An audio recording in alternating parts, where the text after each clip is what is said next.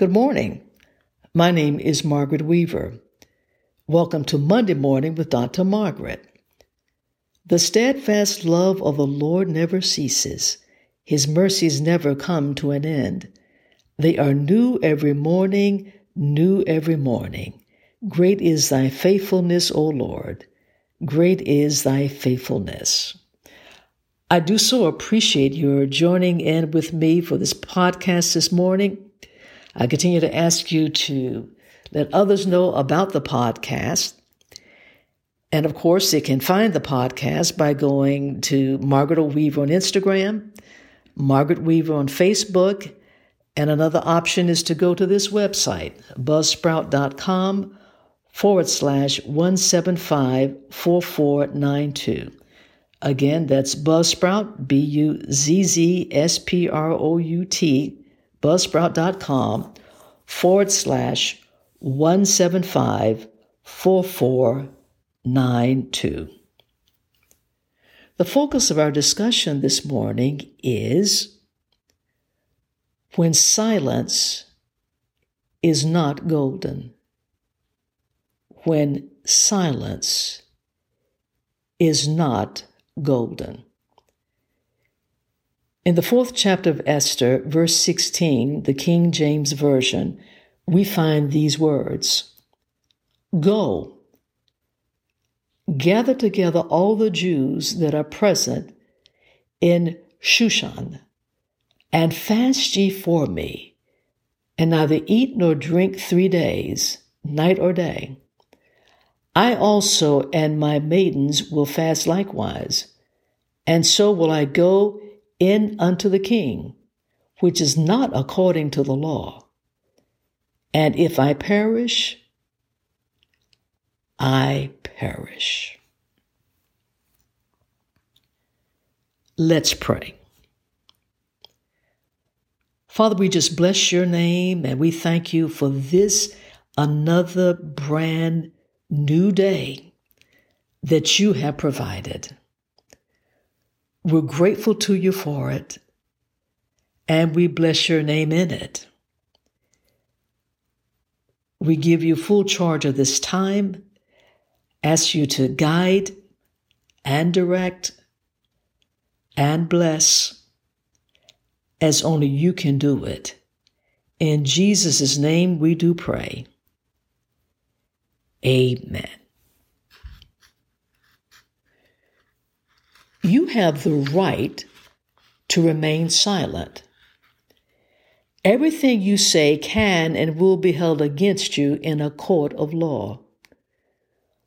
Lawyers and legal experts of all kinds tell us that if we are ever in a predicament where these words are spoken to us, the best thing is to say absolutely nothing. These words indicate someone is in the process of being arrested. And in the excitement of the moment, if not careful, something might be said that would be used against that person in court. This is an example, like so many others, where silence is a virtue. Truly, silence is golden. There are marriages that might not have ended in divorce if someone knew when to be silent.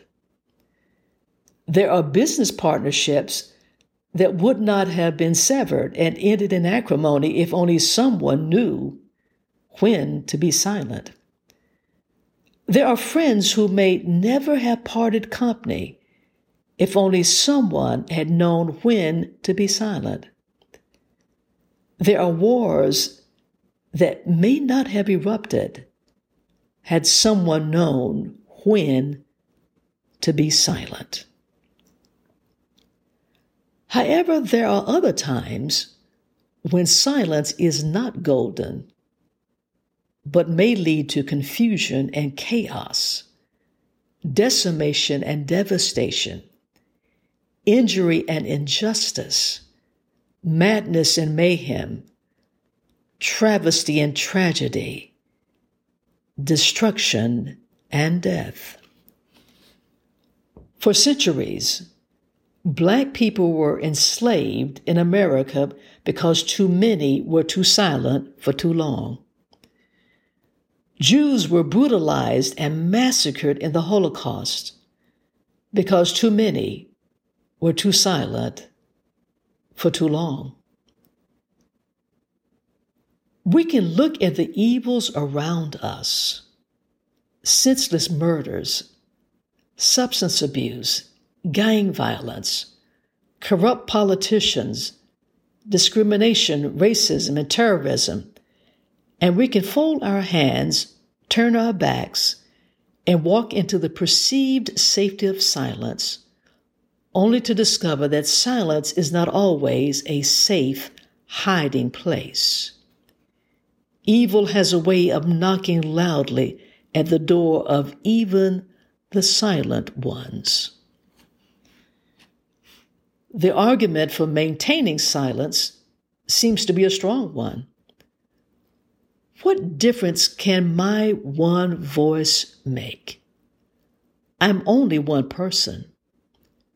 One voice cannot make much of a difference. But history disputes this conclusion. There was only one Mahatma Gandhi. There was only one Martin Luther. There was only one Frederick Douglass. There was only one Sojourner Truth. There was only one Martin Luther King Jr. There was only one Mother Teresa. And there was only one Esther, the queen of a land in which her people had been exiled.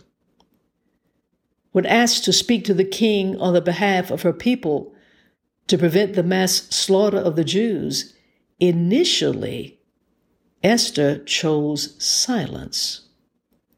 She was fearful because if she approached the king and he did not extend his golden scepter, she would die. Mordecai, a member of her family, confronted Esther about her decision. Esther then concluded that silence was no longer an option. Even at the risk of perishing, she courageously spoke up for the Jews.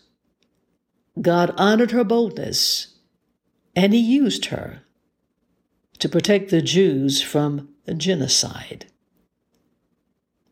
We too may have to choose between silence and speaking up for our God and His cause in our families, with friends, at work, in our communities, and at City Hall. Remember Esther. She teaches us that silence is not always a virtue. Silence is not always golden. When God tells us to speak, silence is then sin.